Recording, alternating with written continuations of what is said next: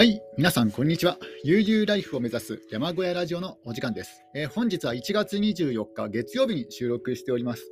今日も一日天気は良かったですね。比較的良かったですね。青空でした。えーただ、気温の方は、えー低かったですね。えー今日はあのーちょっとですね、えー出かけていまして、えー車のあの前以前乗っていたミニバンのですねあの一時抹消に、えー行ってきたんですね。で一時抹消というのはあの乗らない車のですねあの乗らない車をあの一時的に抹消あの永久抹消というのがそのもう乗らなくて、えースクラップにしちゃうような、えーそういうのを永久抹消っていうんですけども、えー一時的に車を乗らないでであの保管保管して、えまたですねあのー再度乗る乗る可能性がある車は一時抹消するんですけども、その一時抹消の手続きに、えー行ってきました、えーやっぱり結構時間かかりますね、あの移動にも時間かかりますけども、手続きにもまあ若干時間かかりましたかね。であの一旦ですね、えーまあ、いろんな必要必要書類もですねあの全部揃っていなかったので、その必要書類も合わせて、えー手続手続きに、えー行ってきました。えー無事にですねあの車の方は、えー一時抹消が、えー済みましたので、えこれであの自動車税があの乗らない車にも自動車税かかっちゃうんですけども、これであの一時抹消してナンバープレートを返却することによって、えー車はですね運転できなくなるんですが、その代わりあの税金もかからないという、えーそういう状態になります。でそういうことをやっていて、あの今日はですねあのちょっと配信の方が、え遅れてしまいました。であとはですねあの現状報告なんですが、あの やっぱりですねあのブログとか、え YouTube とか、まあ、このラジオに関しては、まあ、そんなにリスナーさんが多くないので、あの比較的自由にねあの発信とかはしているんですけども、それでもやっぱりあの気をつけた方がいいなと、えー思うことが、えーありましたね。えーそれは何かというとですね、あの再就職とか、まあ再、再じゃなくてもいいんですけども、あの就職とかを考えている方、その YouTuber としてあの生活していくっていう、そういう覚悟を持っていればいいんですけども、あのそうではなくて、えー何かね、副業で YouTube をやっていたりとか、あとはあのまたね、就職しようとか考えている方は、これはあの発信にはですね、あの非常に気をつけた方がいいと、まあ、思います。あの SNS とか、まあ、YouTube とかね、あの何でも話してはいけないなとは、えーそれは思いましたね。えーなんでね、あのそんなことを思ったかというとで言うとですね、あのまあ、自分もあの求人、あのなんだ、えっ、と、なんだろう、あの就職活動、えー就職活動を、えーしていてですね、あのそう強く、えー感じたんですね。えーなぜかというとですね、あの先日、あのドゥーパってわかりますかね？あの DIY, DIY 雑誌で有名なあのドゥーパという、えー編集部さんがですねあの求人を、えー募集していましたのであのそこに、まあ、ダメ元で応募したんですね。で、えーダメ元で応募したら、えーメールがメールが届き届きまして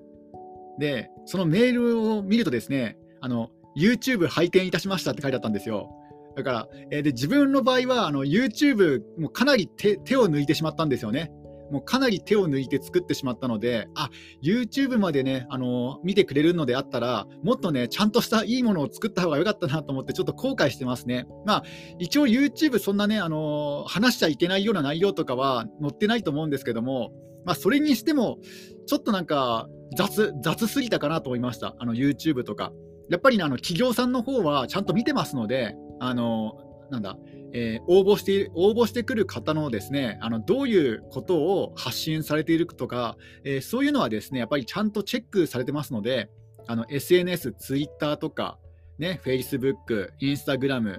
えー YouTube、えーまあ、あと、なんだろう、TikTok とかかな、あのそういう、えー情報発信系の,、えーね、あのプラットフォームを利用するときはですねあのつもう、えー世界中に発信しているということをですねあの思って、えー発信された方がいいかなと。特にあの再就職とかねあのそういうことを考えている方にとっては、えーまあ、ある意味、ね、あの炎上とかね、えーそういうのにもつながりかねませんので、うん、その企業側はやっぱりね、あのーそういう炎上要素があるような方は扱いたくないと思いますので、だからくれぐれもですね、あの発信内容は本当気をつけた方がいいなと、これ,、まあ、これはほぼほぼほぼもう自分にね、言ってるようなもんなんですけども、あのそう強く感じました。やっぱね、あのー自分が就職しようと思ってね、応募する企業さんは、ちゃんと見てますよ。本当にもうね、これはね、あの、肝に銘じた方がいいです。ちゃんと見てますから。あのまさかね、あの YouTube をね、ご覧になるとは思ってなかったですよ。本当なんかね、YouTube すごい雑っていうかね、まあ、まあいいんですけどね。うん。もっとね、いい、いい、いいなんか動画作ればよかったなってちょっと後悔してるんですけども、うんまあ、そんなかそんなことが、えー、ありました。ちょっとですね、だいぶ、だいぶ今日はですね、前置きが長くなってしまいました。えー、では、えー、今回もですね、あのナンガ・パルバート単独校、ラインホルト・メスナーさんの、え、著書の要約をですね、やっていきたいと思います。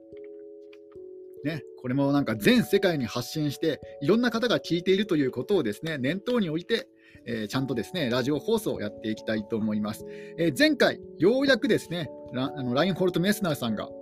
えー、ナンガ・パルバートに登頂しました。ただ、あの登頂したといっても、まだ半分なんですよ。あの下山、無事に下山してこなくちゃいけないし、なおかつ、あの8000メートル峰の場合は、も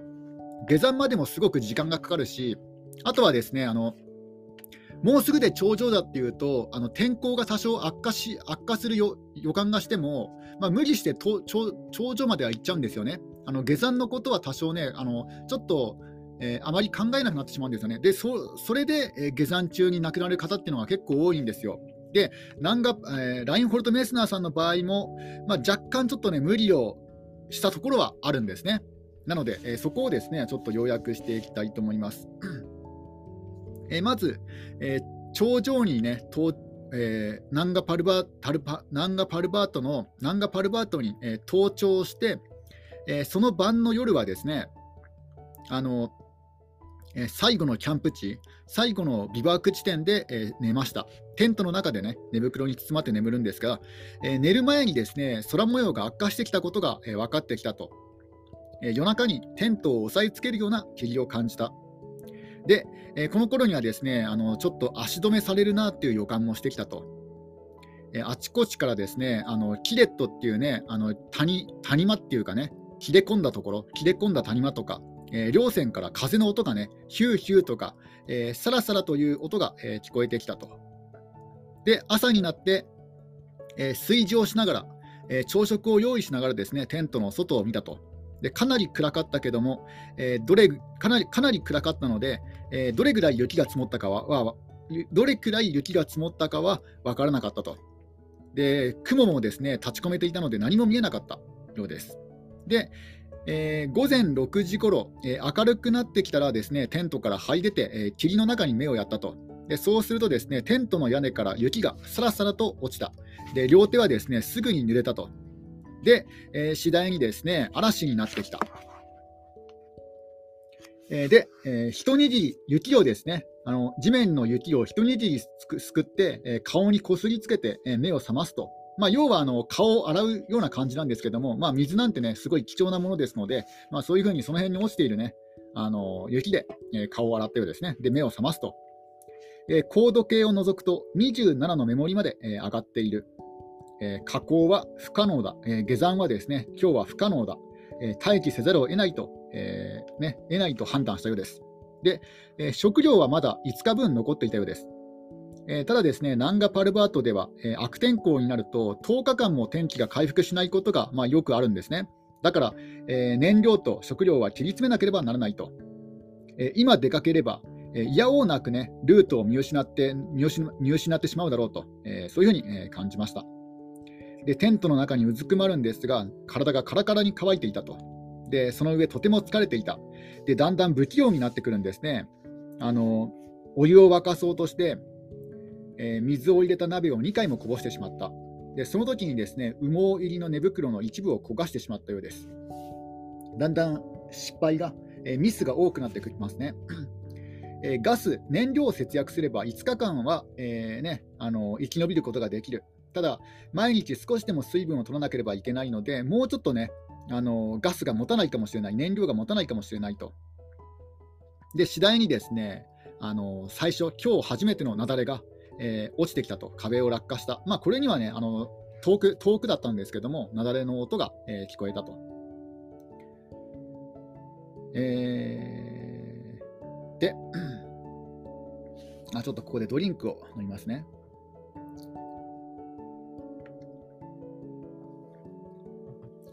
であの幻覚というかねあの妄想というか、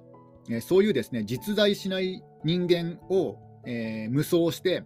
その相手とですね会話をしているような、えー、会話をするんですね。会話をするような、えー、気がしてくるんですね、え人に出会えば誰とでも話ができるような国誰の話も真面目に受け取られ自分も人の言うことを素直に受け取ることができるそんな国について語り合ったと。ね、あの実際には存在しないんですけども、なんか原原なんていうんですか、あの幻覚、幻覚の中で、ね、出てきた人物と、えー、そういう話をしたようですね。ね人に人に出会えば誰とでも話ができて、えー、誰の話も真面目に受け取られて、えー、自分の自分も人の言うことを素直に受け取ることができる、そんな理想的な、ね、あの国についての話あったようです。で、まあ、そんなこともしながらですね、あのあとはリアルのことも考えるわけですよ。えー、まずは下山ルートですよね、態度のルート。えー、あの地震によってあの来た来た道はですねもう、えー、通れなくなってしまったと。だから、えー、懸垂加工であの登ってきたところを戻ることはできない。なおかつ、あのザイルを持ってこなかったんですね。あの1メートル分しかザイルを持ってこなかったので、まあ、その1メートル分というのは休憩時とかに自分を縛り付けるね、あのそういう固定するための本当に応急処置のえー、1メートルのザイルなんですけども、他のね、ザイルは持ってこなかったので、えー、そういった、えー、氷のルートは、え行くことはできないと。でこういうですね今回のこの悪天候はあの計算には入れてなかったようですね、あの何の前触れもなく悪天候が襲いかかってくることはちょっと計算には入れてなかったので、今回はこの計算外の嵐に出くわしてしまったということなんです。で、このディアミール壁、今降りていこうと思っているディアミール壁はですね、まあ、これは、まあ、ある程度こう、事前にですね、あの調べてはいたんですけれども、ただあの霧が立ち込めているあの視界の悪い中に中で降りていけば、えー、落とし穴があるということなんですね。で自分のテントがみるみるうちに、えー、雪に埋め埋も埋もれていくとで、しばらくすると喉に渇きを覚えた。で水を水を作ってですね、えー、ね水を作るわけです。えー、寝袋から長いこと両肩を出していると寒気がしてきた。えー、最初に沸いた湯をお湯をしんみりとした思いで、えー、すする、えルパール壁に向かってマゼのシャルテへトラバースするのは、え新雪が積もってしまったので降ってしまったので雪崩の危険が大きすぎてもはや問題にならない、まあ、できない。あのえー、ルパール壁に向かってマゼノシャルテっていう場所まで、えー、トラバースというのはま横に移動することなんですが、えー、この横に移動することは、え雪が積もってしまったので、えできないとで。アイスブリッジを越える下降ルートは地震のために、え通れなくなってしまったと。で上であの残された唯一のルートはママリーリッペの右手にある切り立った氷の詰まった岩溝だけだ。ここをよじ降りることができなければ、もう僕はおしまいであると、ママリー・リッペっていうでですね、あのママリーというのはあの登山家で、このナンガ・パルバットで命を落とした登山家の名前なんですけども、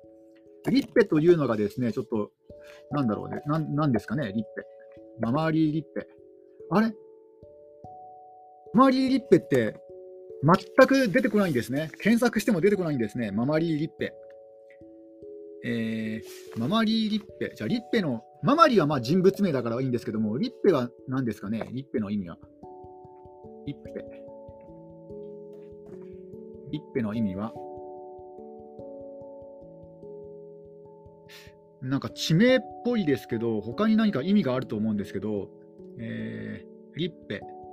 えー、川のことなんですかね。えー、リッペという川があるんですけども、まあ、おそらくそのママリーという方が遭難した遭難死した川のような溝のことなのかなと思うんですが、まあ、そのママリーリッペのルート、えー、ママリーリッペの右手にある切り立った氷の詰まった岩溝のルート、ここを降りる降りることができなければ、もうチェックメイトですね。えー、この岩溝の下の部分には間違いなく水っぽい氷が張っているだろう。えー、アイゼンは今も鋭く尖っていた。なので、えー、このアイゼンが、えなんとかね、役立ってくれれば下山することができるかもしれないと。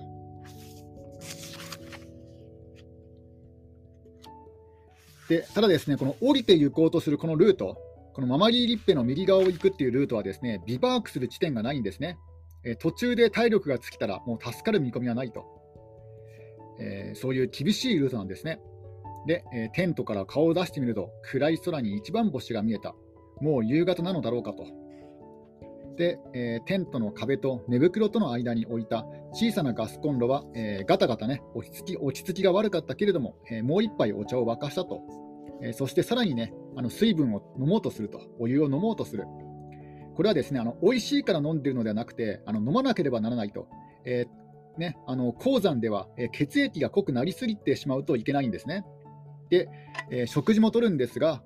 えこれはですね、一切れのパンと片パンを口に入れるだけだと。え、口に張り付いてうまくはない、え、乾ききった上、顎にあのくっついてしまうと、え、ちょっとまたドリンクを飲みますね。え横になって何もしないでいるとかえってエネルギーを消耗する。えこれから降りてゆく切り立った氷壁にはどこにも休む場所がない。ということは、下降中に体力を回復することはできない。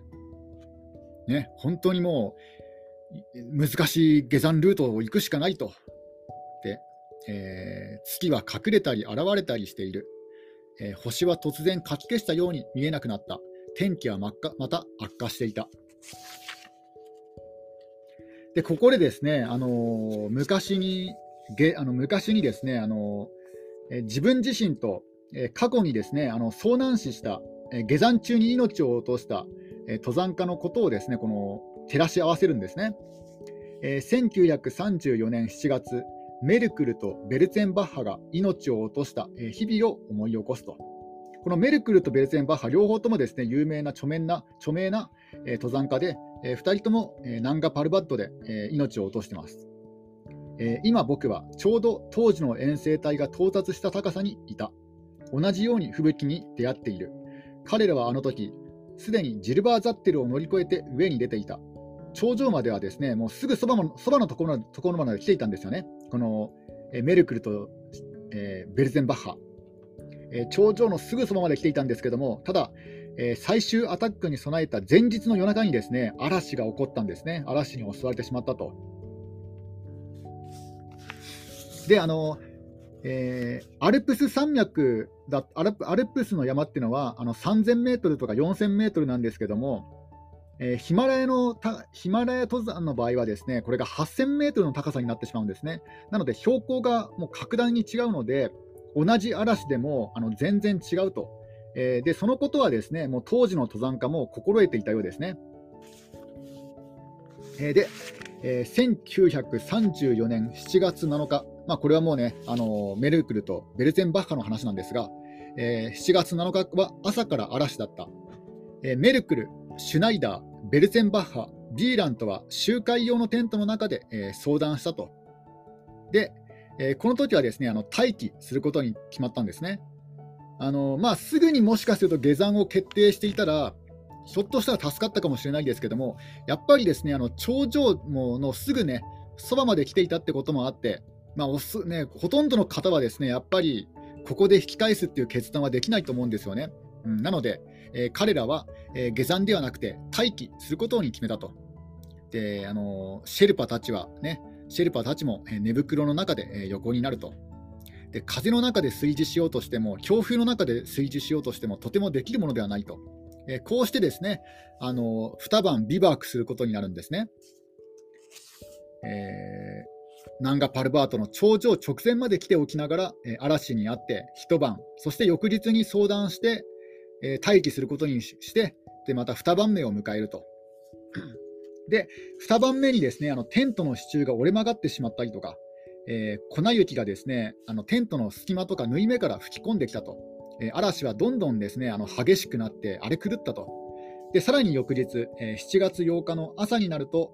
えもうこの時にはですね全員が、え下山することが下山しなくてはならないと確信したようですね。え5人の登山家と12人のシェルパがいたよいたようなんですね。で、えメルクルはアッシェンブレンナーとシュナイダーに、え3名のシェルパを連れて、え先発し、ラッセルするように命じたと。まあ、下山するために、まず先発隊を出して、えー、3人であのラッセルしてくれと、まあラ、ッセルというのは雪をかき分けてね、あの後のものがそれに、ね、下山しやすくなるように、まあ、ルート確保してくれと。で、えー、残りのメンバー、えー、ラッセルするメンバー以外のものは、えー、下山の準備に取り掛かったと。で、えー、なんとかですねジルバー・ザッテルという地点まで、えー、来た。ただ、えー、ジルバー・ザッテルという地点まで来ると嵐はますます激しくなったと。えー、キレットの下、まあ、キレットというのは、えーまあ、切れ込んだ谷間なんですが、キレットの下およそ100メートルのところで、えー、シェルパの1人が、えー、風に吹き飛ばされて、えー、滑落、下が、えー、なんとかですね彼を確保することができたと。えー、荒れ狂う猛吹雪の中で、えー、登山登山のですねこの遠征隊は10メートル先は10メートル先も見ることができなかった。えー、その猛吹雪がですね、あのーあの猛吹雪が一時的にですねあの弱まった時にですねあの2番目のパーティーが、えー、降りてくるのを見かけたと、えー、夕方夕方7時に、えー、アッシェンブレンナーとシュナイダーは、えー、なんとか、えー、第4キャンプに、えー、到着したと。ただ、えー、その晩ずっと他のメンバーを待ち続けたけども、えー、下山してこなかった。えー、ビリー・メルクル、え、メルクルと、え、その部下は降りてこなかったと。メルクルは降りてこなかった。え、ジルバー・ザッテルの下で彼らは中間キャンプを張った。ベルツェンバッハは寝袋がなかったので雪の中で寝た。食べるものは何もなかった。えー、一人のシルパが死んだ。メルクルの右手とビーラントの両手は凍傷にやられていた。さらに、下山を続けるうちに3名のシェルパが倒れた。ザイルにぶら下がるか、まあ、ロープですね、ロープにぶら下がるか、テントの中で横になったまま死んだ。7月9日、えー、一度だけですね、あの一時的に、えー、重い、え雪雲が開いて、え数分間だけ山の稜線を見上げることができた。えジルバー・ザッテルの下を大部隊が、え下山中だった。えだが、一体なんで彼らはもっとね、下まで降りてこないのだろう。えこのグループの後、かなり遅れてえポツンと一つの点が見えた。それがウリー・ビーラントだった。えー、しばらくして彼は、えー、疲労困憊のため、えー、眠り込んで、そして死んだ。えこの夜、また50センチの新雪が積もった。っていうね。でさらにですね、あの4人の男たちがラッセルを続けながら降りてきたが、え4人のシェルパたちは、え疲労の極みに達していたと。え彼らの両手は凍傷にやられていた。1人は、えー、雪毛になっていた雪毛、まあ、雪によって一時的に目が見えなくなっていたということなんですね。ちょっとここでドリンクを飲みます。で、えー、ベルツェンバッハは最後のメッセージをしたためたと。えー、第7キャンプ7月10日、第6および第4キャンプの、えー、サーブ諸君へまあ、このサーブ諸君というのはですね、あのサーブというのはあの登山用語で言うとですね、ちょっと待ってください。ちょっと調べてみますね。登山用語で。サーブ、サーブガイドとかね、言うんですけど、えー、出てこないかな。えー、サーブは、サーブの意味がですね、意味は何何ですかね。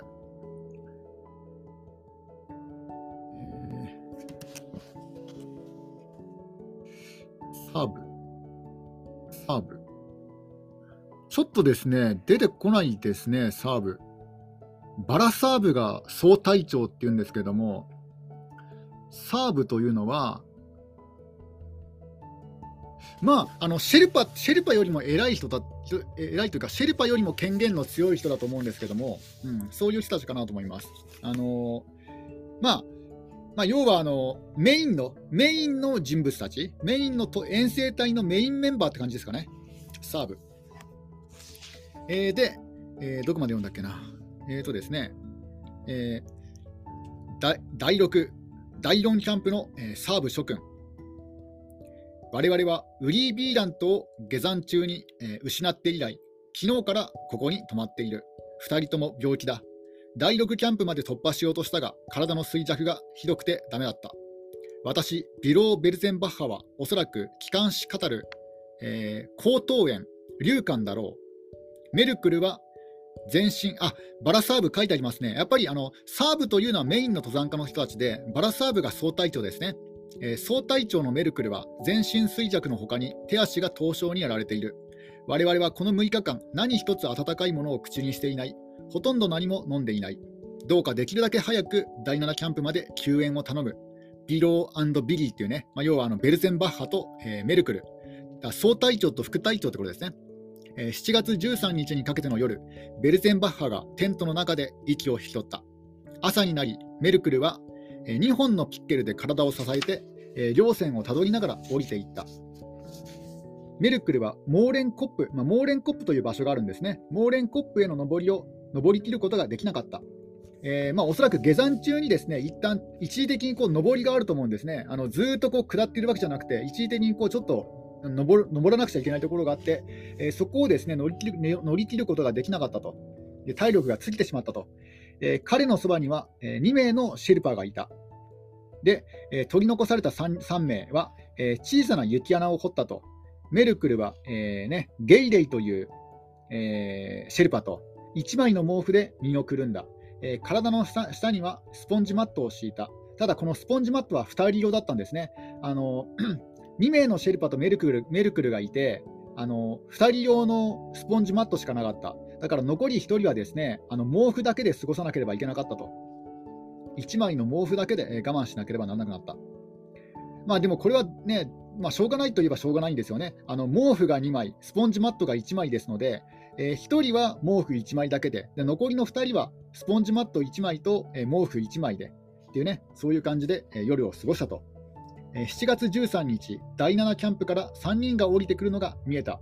あと半分で第6キャンプという地点で、えー、モーレンコップへ登り直す手前のキレット、まあ、切れ込んだ谷までえー、1人の男が現れて、えー、手を振っていたと、だその時までは、えー、まあ、一応ですね、なんとか頑張って降りていたと、え、ただですね、えメルクルとゲイレイはわずか3メートル進んだだけでもうそれ以上歩けなくなった、疲れた体を引きずるようにして、え雪穴に戻った。アンツェリン、あの先日、前日にあの毛布1枚で過ごした男です男ですね、あのシェルパですね。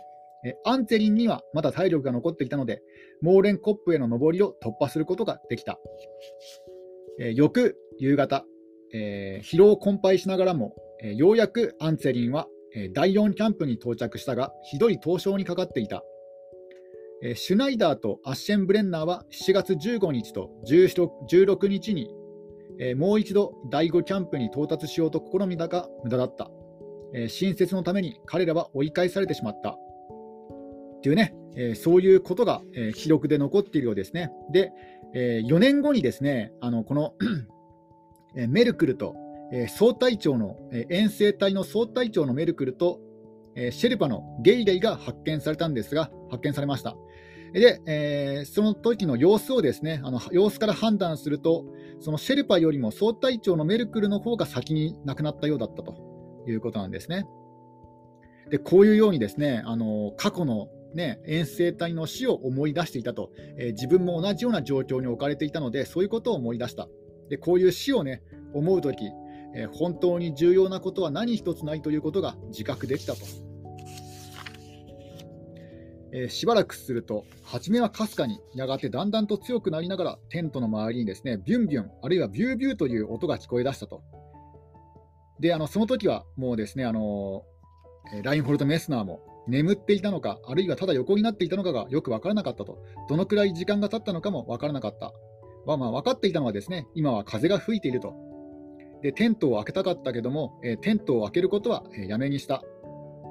えー、ピッケルとアイゼンのことがですね気にかかると。えピッケルとアイゼンはどこにあるかというとですねあのテントの中にはないんですね。あのテントの外に置いていたと。えー、テントのテントからですねあの50センチと離れていない雪の中にあのアイゼンと、え、ピッケルを差し込んでいたんですね。もしこの、え、ピッケルとアイゼンが風に吹き飛ばされていたら、もうね、あのそこでチェックメイトですね。あのアイゼンと、えピッケルがないと下山する方下山することは、え不可能なんですね。えまあ、ただそんなことを考えながら眠り込んでしまったと。で、えその時にその時にですねあの最初の雷鳴が轟いた。えー、この雷鳴が鳴ったってことは、もう天気がですねあの回復しないってね、そういうことなんですね。天気回復だてこのままね天候が回復するかもしれないっていうねそういうふうに思っていたんですけどもこの雷鳴を聞いてああもうこれはしばらく天気が回復しないなというねそういう希望が打ち砕かれたと、えー、そういうことなんですね。えー、今日はですね、ちょうどここであの区切りがいいですので、今日はこの辺で終わりにしたいと思います。さあ、果たして、えー、無事に下山できるのかどうか、え今後、え興味深くなってきました。終わり。